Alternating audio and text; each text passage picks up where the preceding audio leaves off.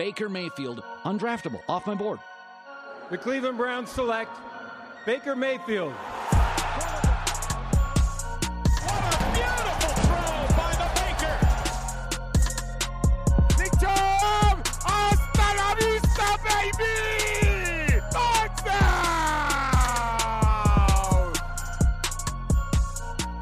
What's up, Cleveland Browns fans? Welcome in to the OBR Film Breakdown. I'm your host, Jake Burns. It is a relatively slow Browns news day. Not really anything of note to pick out. There's Super Bowl media week going on, which is is uh, pretty quiet, all things considered. I thought we'd hear more, get some more uh, highlight clips from that endeavor, but I have not really seen much to grab onto, other than what I talked about just yesterday about uh, Jarvis's note to Odell but that's how it goes. Sometimes in these off-season, uh, you know, stretches, there's not going to be a ton to talk about, and it's uh, it's on us to come up with some content to bring to you.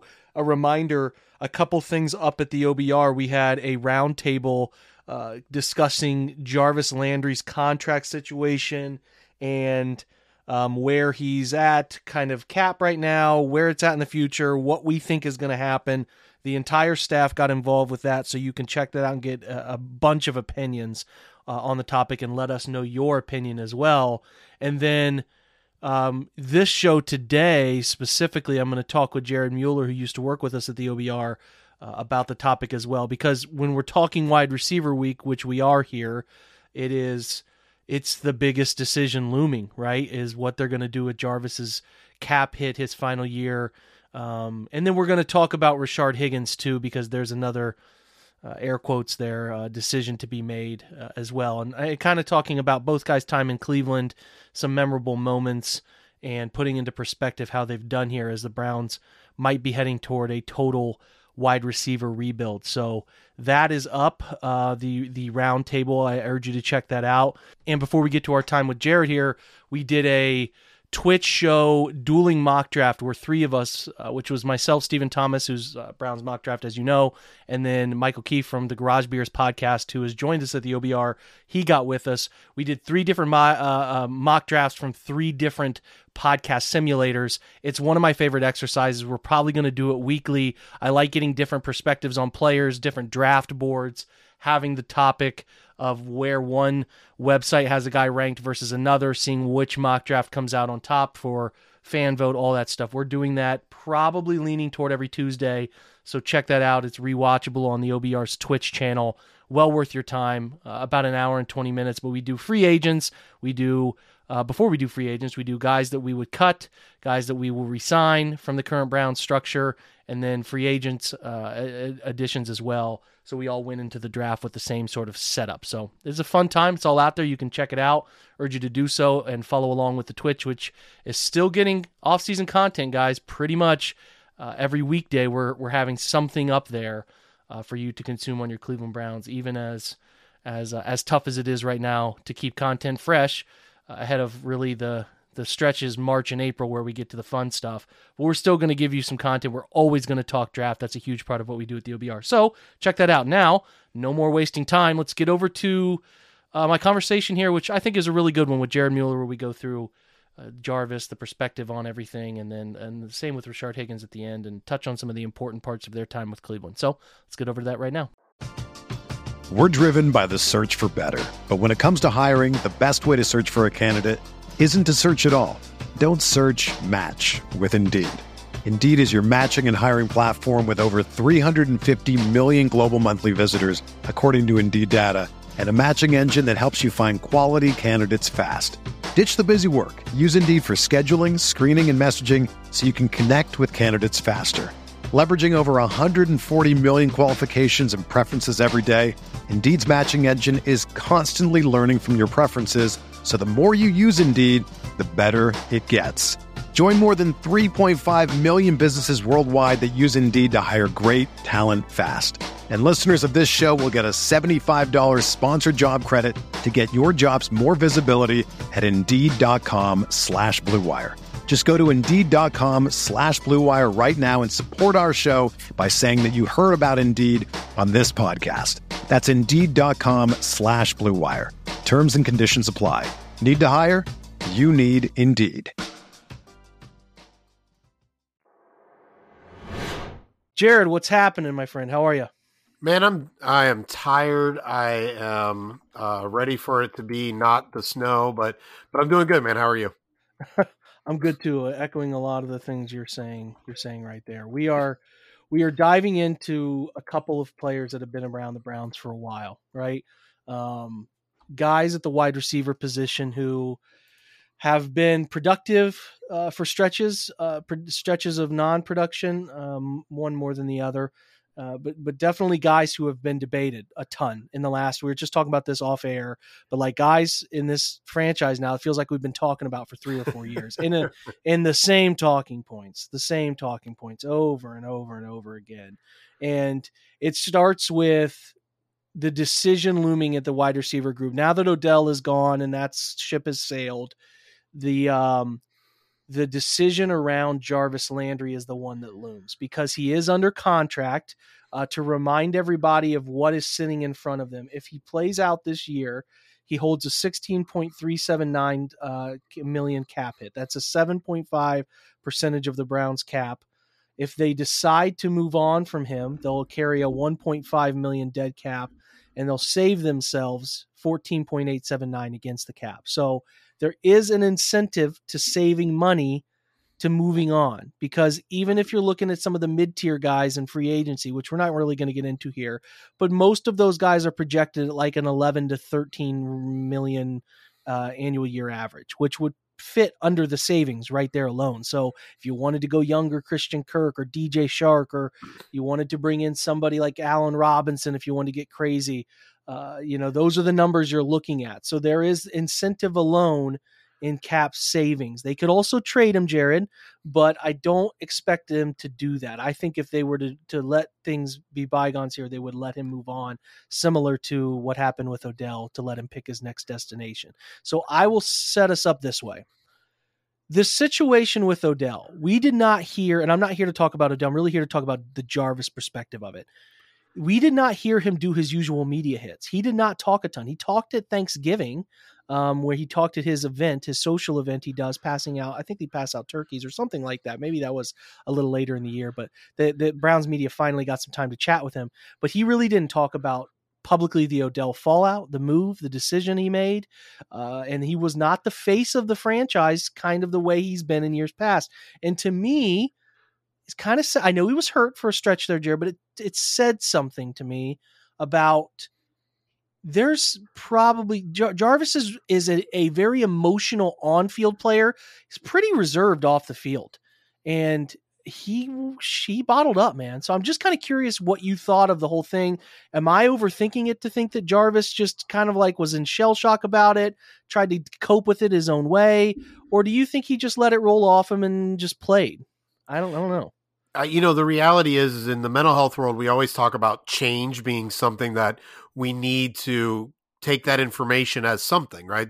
There is something there when you see a change. And with Jarvis Landry, you saw a change, meaning you didn't see him. You literally did not see him. Like you would normally see Jarvis Landry. I think it was pretty much every week since he's gotten there in 2018 maybe you didn't see him this week or that week or you know the the covid week or when he got injured those are all normal uh, but in general i mean he didn't miss many games anyways you saw him every single week and so that change is really telling obviously very difficult situation for him um, with the injury the first time he's actually missed games because of an injury he missed a game last year uh, because of COVID. But the reality is, is there was a change there. There was something different about him, and even that short time that the media did get to him, he said he wasn't getting the ball. Like he just, you know, I wasn't getting the targets, or however he said it. It wasn't in a complaining way because I don't really see Jarvis as that guy.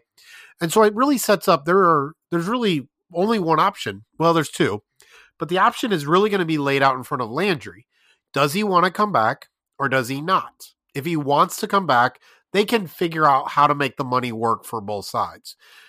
If he doesn't want to come back, the Browns are not bringing him back at $16 million cap hit uh, when they can save 15. Now, if if they could only save three or four million by cutting him, maybe they bring him back because the cap money matters far more than his salary. So, you know, for me, I think it really is going to fall into Jarvis Landry's lap. Does he want some kind of restructured or extended contract? Does he want to finish what he started? Or was the Odell Beckham, Baker Mayfield stuff? Because we don't really know where Landry kind of fell with it in the team.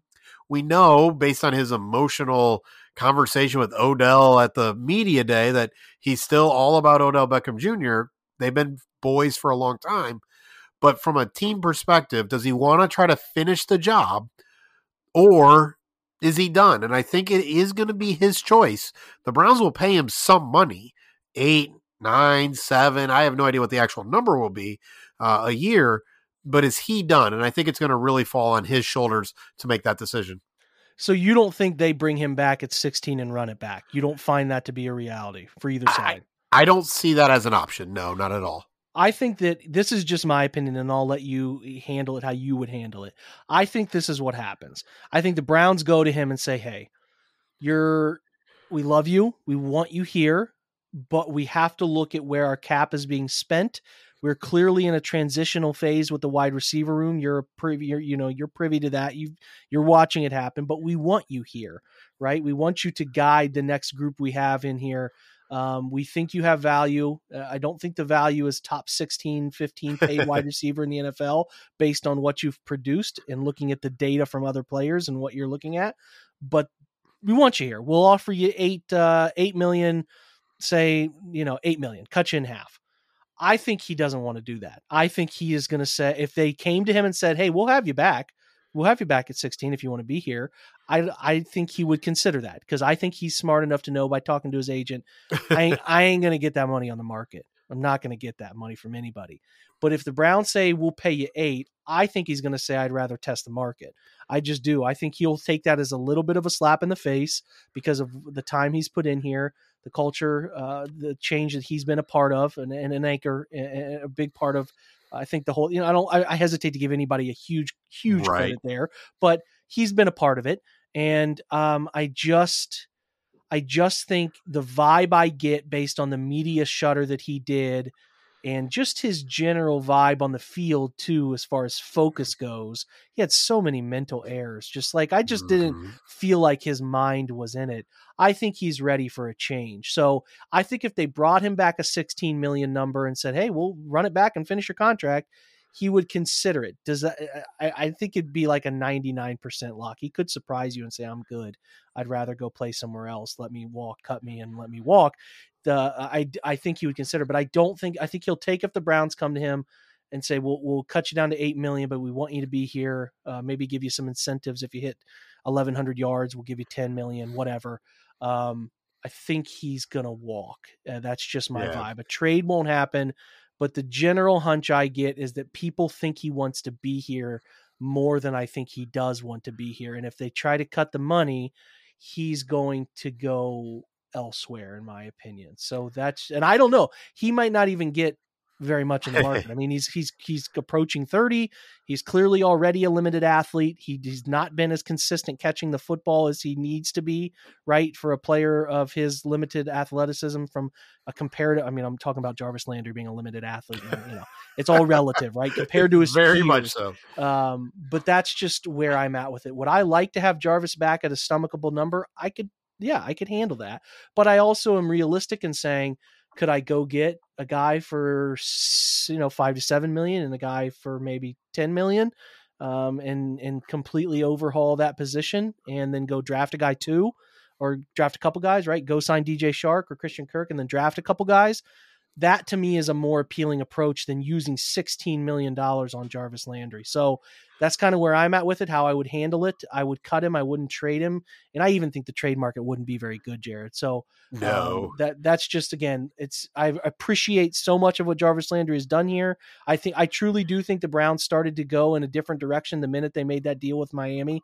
Um, you know, he's never been a wildly productive player here. He's had some nice years, a couple of them, but he's never been know, a 1400 yard receiver. But he was he was solid at a time when the Browns just needed solid. The Corey Coleman years, the the the Terrell Pryor one, like they needed a guy that they could just count to be a professional, do the job, lead the locker room, and he did those things. And I think his money, uh, which was heavily debated at the time, Jared, as you know, um, is something I'm looking back at it. I'm okay with it. So yeah. um, that's my perspective on what the outcome will be and how I feel about Jarvis. I want to leave that uh, that same opportunity for you here. Yeah, you know, for me, the re- I think I agree with most of what you said. I think in the end, um, and this it's it's not a secret. And I've been to the co- I've been to the combine pretty much every year, outside of whatever COVID. I don't know years or so blended now over the last couple, but I can tell you this: Jarvis Landry will know his his agent will know in Indianapolis, March, I don't know, third, fourth, fifth, whatever the date will be, his agent will know what the market is. He will. He will absolutely know, and he'll already have uh, pretty much a contract negotiated with somebody else if he wants to. Like that will happen. I am confident of it, which tells what, but I think what we're going to find out is we're going to find out that market isn't great, right? Everything you just said about Jarvis Landry, I agree with. Limited athlete. He's never been the explosive guy. He's never, his highest yards uh, per reception is 14, and that was in 2019 with the Browns. Um, but generally speaking, he's 11, 12 you know, the most receptions he has is 112. That year he was 8.8 yards per reception. So he's never been explosive, but exactly what you described, he gave the Browns certainty and consistency when they had none of it, right? And so um, him and Baker, you know, there was there was some quality play there, but Baker knew he could count on Jarvis Landry to get that five yards on third and four, right? There was a lot of that, and then last year it was ugly. It just was, right? And so, you know, his worst season of, of his career for a variety of reasons. Primarily, he really is a, a quantity guy. And so he only plays in 12 games, targeted 87 times. Last year, he played in 15 games, so three more games, targeted 101 times. The year before, 16 games, 138 targets, right? And so, even with all of those 83 receptions, 72 receptions, 52 receptions, he's not uh, uh, using those those targets really efficiently. So in the end, I think it'll come down to what does the market tell him? And I think the market will tell him that the Browns offering him, and I'm just throwing this out there, some version of three years, 22, 21, 23 million dollars. And obviously there's a bunch of different incentives and whatever and option years and whatever the heck it would be. I think the he might find that three years and 20 some million is much better than what he would get elsewhere. And it gives the Browns a solid number three receiver. He doesn't have to deal with Odell Beckham Jr. And I mean, if Odell Beckham Jr. was telling Von Miller to not come to Cleveland, I'm pretty sure Jarvis knew what his buddy was thinking going into last season, too. Then I think he just kind of gets a little bit of a, a recharge and a fresh start. And if there is a, a Garrett Wilson or one of those guys, Burks, you know, in the draft, all of a sudden he's slotted well as a number three with Donovan Peoples Jones, a rookie, him, Speedy Anthony Schwartz. All of a sudden, maybe you got something there for, again, three years, 20 some million dollars. Another day is here and you're ready for it. What to wear? Check. Breakfast, lunch, and dinner? Check. Planning for what's next and how to save for it? That's where Bank of America can help. For your financial to dos, Bank of America has experts ready to help get you closer to your goals. Get started at one of our local financial centers or 24-7 in our mobile banking app. Find a location near you at bankofamerica.com slash talk to us. What would you like the power to do? Mobile banking requires downloading the app and is only available for select devices. Message and data rates may apply. Bank of America and a member FDIC. I like it. I like it. That's an interesting route to go. I, I will. I will say we should too talk about as we're as we're evaluating some of these decisions. I mean, everybody else. I mean, there's a couple of like Ryan Switzer and Ja'Marcus Bradley they could bring those guys back as practice squad players. I mean, I, I don't know. It's a matter of who they like. I'm not really concerned with it. But Rashard Higgins is one that most people consider uh, a guy that they move on from. This last year's cap number was, uh, I think, one 1.1 or 1.2. His contract value was 2.3. Uh, I'm not sure if he hit some of the incentives that were laid out in there, but um, Rashard Higgins is just a weird. He's a weird uh, player. I don't know what other way to say it. It's been such a weird career. He he came on so well last year to the tune of like his his third year in the NFL, 39 for 572, has a complete step back in 2019, 4 for 55 with Freddie. then sticks around another year, doesn't have an opportunity early in the year. Donovan Peoples Jones actually playing over him, then gets a chance as Odell goes out, has his best year as a pro, averaging, I don't know, what was his yards perception? 16.2. Yeah, he averaged, he had a 599 and four touchdown season. And then this past year again, he had 47 targets, but only 24 catches, 275, and he never felt like much a part of anything. And it's like, okay, we've gone back and forth on Rashard Higgins all these years now, where it's like, okay, he's like, he's got this chemistry with Baker, he's always in the right spot, blah, blah, blah. I I guess after last year, I would have considered him a guy who would be here for another two or three years. Just the value of the player, he can plug and play. He's got good chemistry with the quarterback. Now everything, as we know, has sort of shifted with the quarterback. That plays an element into things here a little bit, but like I think Higgins is gone. I just don't I don't really see he's going to be 28 next year. It's hard to see a future there. So, do you want him eating reps up? If you take a couple wide receivers in the draft, you're trying to develop Donovan Peoples Jones even more. You want Anthony Schwartz to get on the field even more. It's hard to see a path forward. Do you think there is one with Higgins? You know, I don't at all. Like, you're right. He had such a weird career. I remember he was cut. I think it was Hue Jackson year. He was yeah. cut. No one picked him up. And he came back and signed on the practice squad. And then, like, a week later, got called up. And I think he had, like, seven for 85 or something in the and you know uh, two weeks after getting cut kind of thing and no one claiming him no one signing him him coming to practice squad i think higgins is such a, a great example of what happens when you are so limited in that there's just really besides route running there's really nothing he's great at right? So mm-hmm. jarvis landry you know he was that strong physical receiver. Higgins doesn't have that. He doesn't have the speed doesn't have the size and so it takes really unique situations for him to succeed. And so, you know, last year, no one, you know, he he had his best year, and it still was only 37 receptions. I think at this point, I mean, we've thought I've probably thought this the last couple years. Um, at this point, it's just time for both to just move on uh, to see if another system or maybe something wide open where he's kind of that other slot guy. So he might not be the quick, speedy uh, kind of slot guy, but that other dependable guy someplace where they're going yeah. four wide. I just don't see a way back for a receiver who. Um, he's kind of got that cult hero status that Matthew Dellavedova, uh, Anderson Ver well, Varejao was a far more productive player. He's just kind of got that cult following where we like him, um, but it's there's never been consistent. Um, and there's got to be a reason. Multiple different coaches that are different and weird and all in their own ways. He went into Hue Jackson, Freddie Kitchen, and seemingly Kevin Stefanski's doghouse. Like that's a very unique player to somehow end up in all three of those coaches' kind of doghouses for whatever it is. Like I don't know how you pull that off. Like those are three very different kind of guys, and somehow each one of them was like, "Yeah, you go ahead and sit down. We're gonna put anybody in." You know, KhaDarel Hodge was getting snaps over him at at one point. Donovan yeah. Peoples Jones, as you talked about. So yeah, I just don't see a, a way forward for him. You know, Demetric Felton is going to take those snaps before Rashard Higgins is. Yeah, I, the, the, development part there is important. They have guys they want to get better uh, that they've invested in, and I just think Rashard, although he can be a guy who can be a depth guy, I could see where you could justify signing him back. It just has run its course. It just really has run its course. And you made a great point. It's amazing. I think Rashard was the first guy in the wide receiver room they gave that they drafted that they gave a second contract to since some embarrassing name. I couldn't maybe maybe it was like uh like Webster Slaughter type. No, it was post ninety nine, but it was early. Was it Northcutt or something? Northcutt. I, okay. It, Kevin it Johnson, maybe one of those guys. I think somebody put the stat out at the time. I mean, it was only a one year deal, but like right. that was the first second contract they've given to a wide receiver. So, I mean, can you uh, if you look at Rashard Higgins' career in Cleveland, you're like, that's a pretty good outcome. He was a real contributor for two sure. teams that won some games, and it's a it, it worked out as well as it could have probably worked out.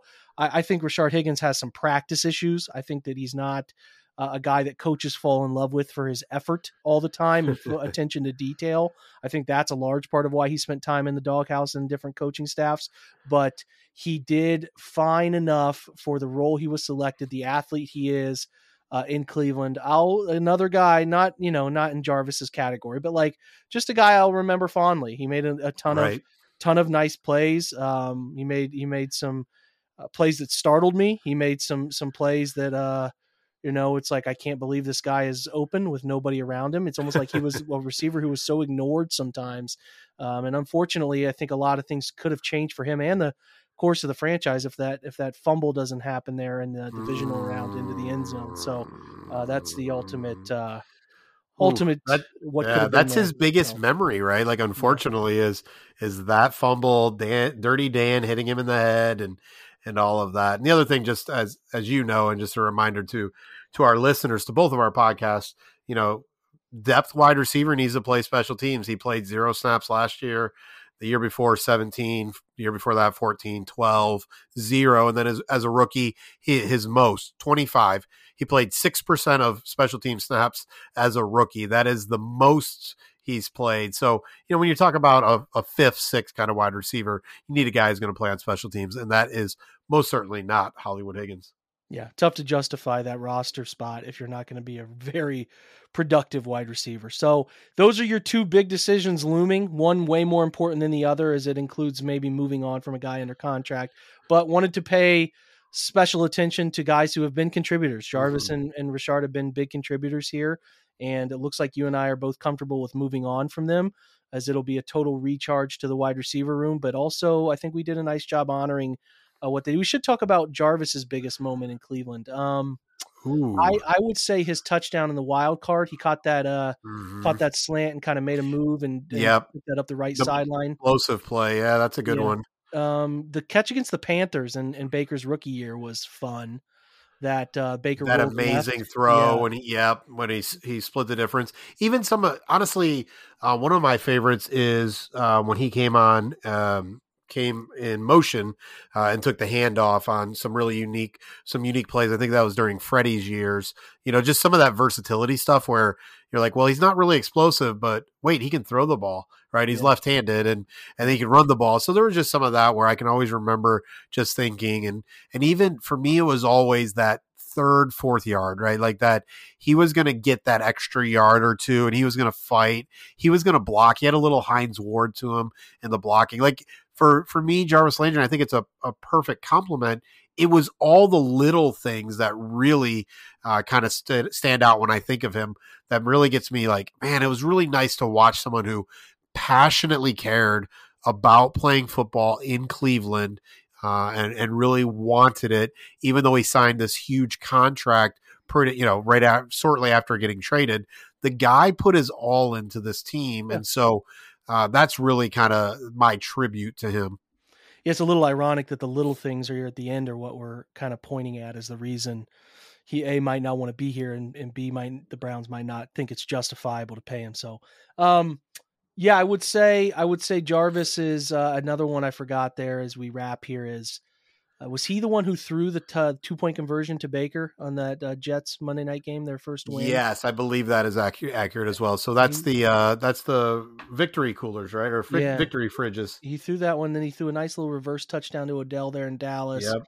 And then uh, I'll also remember that catch he had up the seam. Like Baker was early in his first game there, and this was like again something we are talking about off air, like peak this is awesome. Mm-hmm. Where can this go? What's it going to be like? Baker's first game action in the NFL, and he made a great catch up the seam where Baker put it over the top of that Jets defender's head, and he almost caught it on top of the guy's head. Uh, that was that was fun. There, there's some fun memories there. I'll remember Jarvis fondly.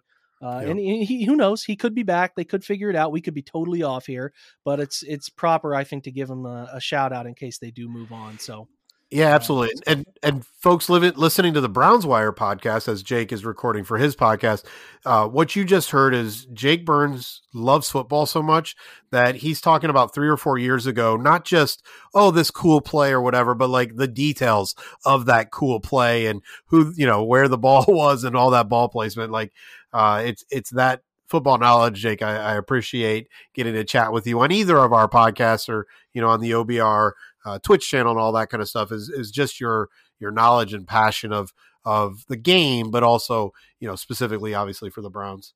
There's a reason I turn to you, Jared. I think your perspective is fantastic, man. Always have.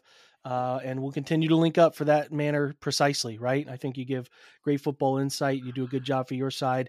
So uh, big, big moments for the Browns, big decisions. Always like to get your opinion. So I appreciate your time, my friend. Absolutely appreciate you, brother. Well, thanks for joining today's episode. I appreciate you taking time out of your busy schedule to listen to this podcast. A reminder of coming things on the OBR. I will have a Donovan Peoples Jones usage and film room tomorrow. I'm going to try to do that for uh, pretty much every week remaining. I did it for running backs. I have a lot of it for wide receivers. I'm going to really focus on two guys. that uh, that's Donovan Peoples Jones and Anthony Schwartz. Looking back at routes they ran, what the percentages were, success rates, how they produced, um, and and try to get a gauge for what way the Browns are using them most often to sort of gauge how they move forward, what they can get better at. That'll be for VIP subscribers uh, as well. So check that out. That'll be up tomorrow. I'll have Anthony Schwartz over the weekend, and we'll do some more things broad picturing this thing. I just I really wanted to with wide receiver have that discussion on Jarvis Landry. I think it's important, and uh, also include Rashard Higgins too, who I think you know deserves some attention for the work he's done in Cleveland, and uh, and and I think Jared and I pretty much nailed what my opinions have been on this all along, and and it feels like most people's opinions are on both of those guys. So uh, appreciate Jared again for joining. Appreciate you guys for listening. We will have a fun guest tomorrow as we look at the wide receiver group as a whole. And then obviously, as we get later in the week, we'll hit on the free agents you want to know about, get insights on those guys from an NFL source. And then also, obviously, with the huge decision looming at pick 13, look at the best available options and then go through the draft, talk about the other options as well. We are just getting started talking about wide receiver. So buckle in. It's going to be a fun week. Going to have all the names you need to know by the end of this week, both in house, in the free agency period, and in the draft. I appreciate you guys supporting this pod, the OBR website, and the Twitch. Your support is very, very appreciated, and I just want to remind everybody of that. Have a great Wednesday, and go Browns.